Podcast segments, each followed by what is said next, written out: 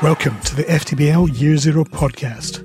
This episode we have John Didulica, C E O of Professional Footballers Australia. Whoa! That's one of the strikes of the season. Whoa! Oh, what a goal that is! Penalty! Penalty! Whoa! You couldn't make it up! You couldn't make it up! Australian football is facing multiple issues right now, and the P F A is at the centre of almost all of them. Whether it's the future of the A-League or the welfare of players both here and abroad, the P F A is currently engaged on multiple fronts.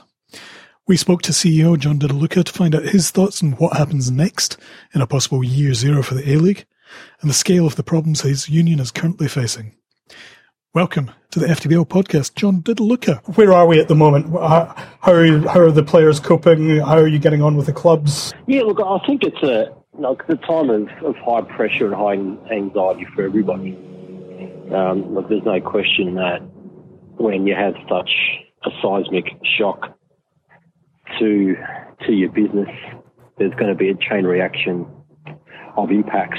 And I think what I think the role that certainly we've tried to play at the P F A is to cushion that impact for the players as much as we can, particularly in terms of the mental health and well-being of the place, to ensure they had somewhere to go to help them navigate this sure. in a logical way. Um, then in terms of the industry piece that was trying to work with uh, clubs and F F A to try and best, you know, um, you know collectively share the burden of um, the impact of, of COVID nineteen. Sure. You know, that, that in the first instance, that was challenging because decisions were made in isolation. Um, but hopefully we can now recalibrate and, and understand that all these concerns are shared concerns. And by referring, you know, one's anxiety onto the other doesn't help the game long term. There what? needs to be a united front to absorb the shock of this and then hopefully work in unison to build an equilibrium. Sure. Just going back to the, the mental health aspect of it, ha, has that so far been an issue with uh, uh, your members? Yeah, one of the one of the observations is over the past three years, we've had about, about a four hundred percent increase in the amount of players who are accessing uh, mental health services. You know, part of that is we've invested a lot more money in there, so we're we're Um, spreading the, the net wider. I think there's an increased awareness from players about, or across society generally, about wellness. Um, but I think certainly in the last um, few weeks, we've had to be really proactive in how we've addressed players. So historically, we've had our outreach program there as support. If players needed it, they opted in. So I think what we what we decided to do two or three weeks ago, once this started becoming a really profound issue, was to be really proactive and make sure that every player had some contact point to start having discussions about what fears they might have. Um, and, you know, a large proportion of players are very not only challenged by what the next two months looks like, you know, the balance of this contract year, yeah. but what the future might look like, whether that's, you know, their own unemployment or or potentially what impacts this might have on their long-term contract that they've already they've already got in place. Uh, but more broadly, not just about their own personal circumstances, about what this means for the league and the game. You know, like most people within football, um, you do care about the broader health of the sport. You know, we're all very engaged custodians of the game, and you know, the majority of players are no different. They care for the sport. They want the sport to be in great health. They want, um, you know, year-on-year growth in the game at participation levels, economically, at the A-League. So they're concerned. I mean, and rightly so, because nobody at this stage could can really crystal ball what we might, this might look like in, in six months, twelve months, twenty-four months. I think we all have our different ideas, but I think it's really important that we start this process now of aggregating some of those thoughts and, and managing what this transition might look like together. Sure. Going on to, um, you were saying, you know, the United front, uh, out of uh, what kind of percentage are you currently looking at of players who've been furloughed or stood down from the, the clubs? Yeah, seven out of eleven clubs have stood down players. Um, about forty plus percent, you know, between forty and forty-five, depending on status of different contracts, but about that number come off contract at the end of May. So as you can appreciate, that's quite a large group of players who will have quite acute issues to deal with, you know, next week and the week after, but also in a couple of months' time. Yep. So that that's quite a, a large burden to carry, and we need to help those players manage that as effectively as possible, whether it's through agreements on salary or whether it's through the, the mental, mental health and wellbeing services and resources we can apply. Have... Um... I mean, when you say they've been stood down, presumably that's without pay, is it? Yes, that's right, yeah. yeah. Is yeah. the F F A coming to the party to provide any kind of subsistence there? No. So it's literally you're on your own? Yeah, well, with the, with the JobKeeper um, initiative from the government, my my sense would be that all clubs would be eligible for that. So from our perspective, it's clear that, you know, clearly critical that each club applies for that so that they can pass on some of the government benefits onto their, not just their players, but their broader staff if they can. Um, but beyond that, there's no um, yeah, financial support in place. Yeah. Have the clubs uh, indicated that they're, they're likely to go down the JobKeeper route for the players? Well, certainly that's the discussions they're having with F F A and with Paul Lederer um, on behalf of the clubs. He's just bedding that down, making sure the clubs are, you know, those clubs that are eligible, which should be all uh, taking that, taking advantage of that initiative to help support, you know, particularly the more vulnerable players at this time. You know, we, we about thirty-seven percent of our players earn below the national median wage. Um, the national minimum wage is about forty-two thousand dollars, and we have a lot of younger players who are working full-time who are still well below that, about twelve percent of players. So there will be some players who just don't have the luxury of accrued savings to help them navigate the next couple of months. Some might be living away from home, have other commitments they need to, need to make, whether it be rent, car, you know, basic subsistence. So hopefully, um, as a minimum, we, we can lock lock that in as an industry to make sure we're not missing out. Sure. What about uh, foreign players? Have the majority of them stayed in Australia, or have they mostly gone home? Do you know?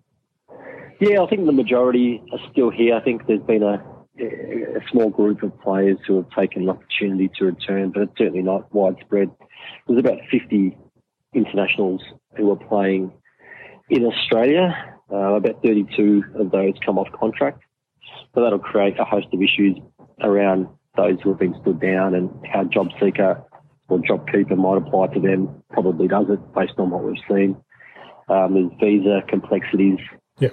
Um, you know, once their contracts conclude, so now there's a fair bit of individual case management that we'll have to put into the internationals who are members, um, so that, you know, one, one their experience in Australia doesn't become totally toxic, uh, but equally to ensure that, you know, these players can, when they return home, can say the Australian football community did their best to look after them. I think that's important long term if we want to have credibility as a destination league. You guys must be working around the clock at the moment.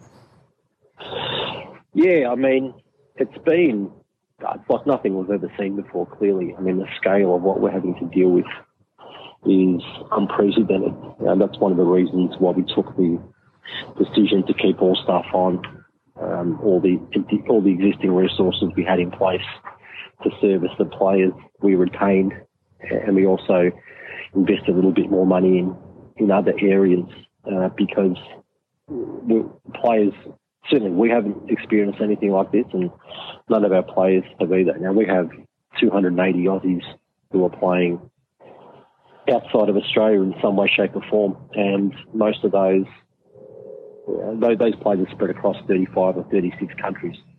So we've got thirty-five or thirty-six different situations, and then within those, there's individual circumstances that make each situation subtly different. So we've had a lot of work just to reach out to all of those players, make sure they're okay, um, if they required urgent attention, be it contractual, legal, health, the ability to help them navigate that. You know, Indonesia in particular, we faced a really acute issue where we had five or six players in Indonesia. It appeared as if some of the, um, I suppose, communications from government didn't quite align with what the reality was on the ground in terms of the virus.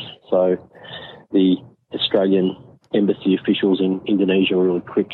We, we got in touch with them. They gave us a more accurate picture of what might happen in Indonesia. So we had to work around the clock to get those players out, given Qantas had stopped flying in and out. And there was just going to be a, a closure to the borders any day. So, you know, situations like that don't just solve them, you know, resolve themselves. It takes a lot of lot of work here at the P F A to engineer and those, those sorts of outcomes. So that, that's been massive. So we reached out to every single Aussie who's playing overseas. Um, not all required assistance, but, you know, a lot, large proportion of them do, because each person has a contract. Some weren't getting paid, some need to get home, some had partners who needed to get home. So yeah, a lot of, a lot of work. Yeah, there's a lot of complexity. And that, that and, my, and that doesn't even extend to that doesn't even start us on the A-League yeah. um, situation. So I'm pretty, pretty glad the W League finished up the week before the closed down. So that, that was one saving grace. But now it created another problem in that we've got a lot of Uh, girls who are playing in the W League who can't now take up contracts either in the U S or Europe, so it's another yeah, yeah. area to manage. Um, you, you were saying that seven clubs have stood the players down. Presumably these are the seven clubs that are being most challenged by this situation. Um, how many of those do you think you see surviving? Uh, look, it's for each club to make those decisions. I mean, I think everybody's objective is to preserve what we have. You know, I think at its best, the A-League's been a wonderful competition, and you don't have to go back too far to when we had, you know, sixty thousand at a, at a single derby. So um, I don't, I'm not necessarily an alarmist with um, the future of the competition. I think we can preserve it. We just need to manage the next few months in, a, in an intelligent, balanced and compassionate way, and that applies to players, clubs, uh, all the other people who um, invest financially and emotionally in our competition. So, you know, I'd like to think that if we can work effectively, we can not only preserve the competition, we can also stabilise the clubs, but we can also then be proud of the fact we protected the players. And that's always been our core objective here, is not to disproportionately burden, you know, one player, one group of players, one club, Um, one organisation with the burden of, of COVID nineteen. It needs to be a shared responsibility to manage this. And, and if we do that, I think everybody can um, beat this and, and emerge stronger at the other end. The big concern, though, is that the A-League, as it currently exists, can only exist with Fox Sports money. And all the suggestion is that um, Fox Sports are looking for an excuse to get out of their deal, and this could be the perfect uh, vehicle for them to do the getaway. Um, what's your feelings on that? So, look, it's always hard to speculate on what Fox may or may not do. Um, I think they've been a, a, you know, a really incredible partner for the best part of fifteen years, uh, particularly for the first, you know, decade plus. And, you know, you'd like to think that they'll stay with the game through this challenging period and, and continue to support the competition. Um, but beyond that, I think we just have to believe in our game. You know, we have to have the self-confidence in the sport, in our product, um, that if, you know, worst case scenario, we lose our existing broadcast partner, we can replace them and, and move on. You know, that might require an economic shift. It might require a correction, if that's the right term. Um, but whatever happens with that, we can always reposition who we are. The game itself will carry on. Um, it might mean we just need to work a little bit more strategically and a bit more cooperatively as a sport, and that would only be a good thing. So whatever the whatever challenge is presented, whether it's economic um, or in this case, you know, it would be economic, I think we just need to understand that the game is robust, support one another, and we can navigate this. You know, I'm really confident about that, but no one stakeholder can do it by themselves. It needs to be done in collaboration and um, in a really, really trusting, trusting way. Do you think the A-League, obviously the game, the, the sport will survive in this country, but as a top-tier professional elite competition like it has been, do you think that's that's the future of uh, for Australia? Yeah, I've got I've got zero doubt that we can preserve a top-level elite professional competition. You know, in the absence of that, you know, our our stakes as a footballing nation diminishes significantly. So it must be a priority to preserve that. And I'm, I'm not seeing any evidence that we can't. You know, if we have to scale down what we do, that's fine. I mean, a lot of nations have scaled down and repositioned themselves over time. You know, once upon a time, Ajax were the, the best team in Europe. Um, you know, once upon a time, Anderlecht won um, trophies at a European level. You know, the world the world of football has changed. So if Australia needs to go on a different trajectory as a as a competition, then that, that could be a really great opportunity. You know, the opportunity to reposition uh, the league, you know, and connect it more closely to the community, uh, connect it more closely to young talent. These are these are narratives that I think resonate with Australian football fans, but equally might actually be far more aligned to where we're at in the global pecking order. So I think fundamentally we need to have, it's just not even a negotiable point, that we need to have an elite professional uh, national competition. But how we position and, and define that competition needs to be fit for purpose. It needs to feed into economic opportunities, our economic context, um, and the production of high-quality players. So, you know, I think whatever impact this has on the A-League, I think it gives us an opportunity to reposition ourselves for the better. Do you have a, a vision for the future where perhaps, you know, existing N P L clubs get promoted more quickly into a, a top-tier type competition? Yeah, I think that's part of a broader discussion. I think one of the one of the I think flaws in our thinking is often about designing a conceptual model and reversing reverse engineering it into reality. I think we need to continually look at our competition design across Australia. Um, it's not just about what the A-League looks like and how other competitions intersect with that. I think we need to have a broader, you know, debate around um, the national footprint. You know, how how we can connect. Yeah, you know, one the great thing about football is A, there's so many of us. You know, we always talk about our huge numbers, and B, we're an incredibly diverse group. You know, and when we try to have this homogenous um, footballing model, it works against us because we can't have a homogenous model. We need to be a little bit more, our, our community's eclectic, so maybe our competition design needs to be a little bit more eclectic. You know, we, we need to connect people to our elite stream of football that maybe geographically are disconnected, that culturally are disconnected, and we need to then design that around what we can do economically. So, you know, competition design isn't just about saying, okay, we're going to have this A-League and let's see then how everything fits around it.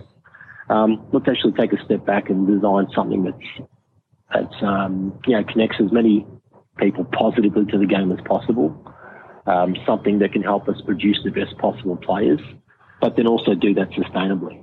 And that's not about necessarily doing it on the cheap. That's about doing it in a way where the the economic engine that you're creating can build and compound year on year. It, it seems ironic when we're all stood down and on restricted hours, et cetera, but do we actually have time to to recreate a more homogenised, uh, holistic uh, league structure before the next season starts, if we need to? No, probably, no, probably not. I mean, I, I think we're, what, what we're in now is, is preservation mode. I mean, clearly we need to try and preserve what we have, particularly at the the elite professional level, but also at the grassroots level. I mean, I'm the president of a of a grassroots N P L club, and it's challenging times even for local community football. I mean, if we can't deliver a season this year that has a huge impact on the money you can generate, and the money you've already expended and the capacity to serve the sponsors. So it puts you back um, in terms of how you want to build your club. So everybody will suffer if we can't reactivate football. So I don't think you necessarily want to um, add additional pressure on people to redesign the entire landscape whilst you're trying to preserve some measure of the status quo. But I think the broader discussion is around competition design. It's okay, how do we actually work to, you know, positively connect people to the sport, you know, produce the best possible players, and how we do that in a sustainable way. And that, that goes from grassroots clubs to make sure they're not charging kids three or four grand a pop to play, and the same way it applies to A-League clubs, so they're not living beyond their means. Do you think there is a, a point coming up soon where maybe uh, the F F A needs to set up a working committee just to see how we can reimagine football now? Yes, look, I think there's always, you know, I think there's always space to uh, iterate what you have. Um, I've heard someone say once that, you know, sometimes perfect is the, the enemy of good. So we, we need to, rather than striving necessarily for perfection, we need to focus on getting something that works and then keep continually improve that year on year and have an open mind to change. Uh, I think certainly, you know, governance is a significant area where we can improve, and, you know, governance for me is, is how we make decisions and for whom. You know, I think there's a lot of work we can do in that space to make sure we're um, creating a, a national vision for where we see the game needing to go, Um, where we can drive more efficiencies across the country, um, better service and more consistent service delivery across the nation. You know, I think so. There's a big governance piece. Now, linked in with that is um, an independent A-League and how that's structured and governed. So there's a big governance piece we can do that's not necessarily going to cost you money, but could unlock a lot of potential within the sport.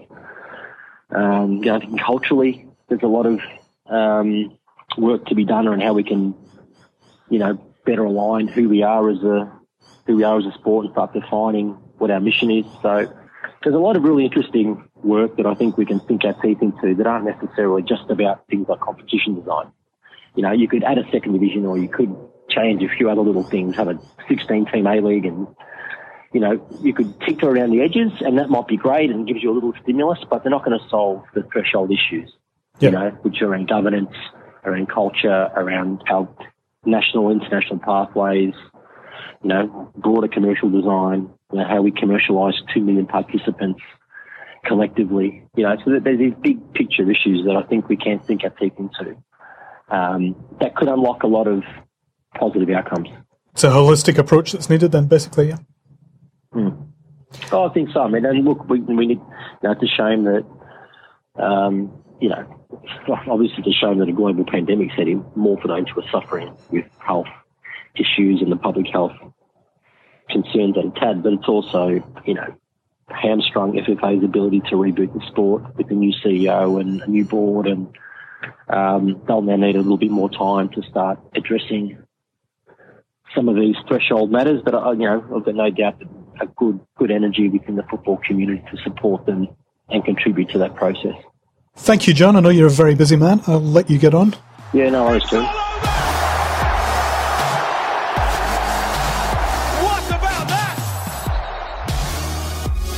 Whoa. That's one of the strikes of the season. Whoa. Oh, what a goal that is. Penalty. Penalty. Whoa.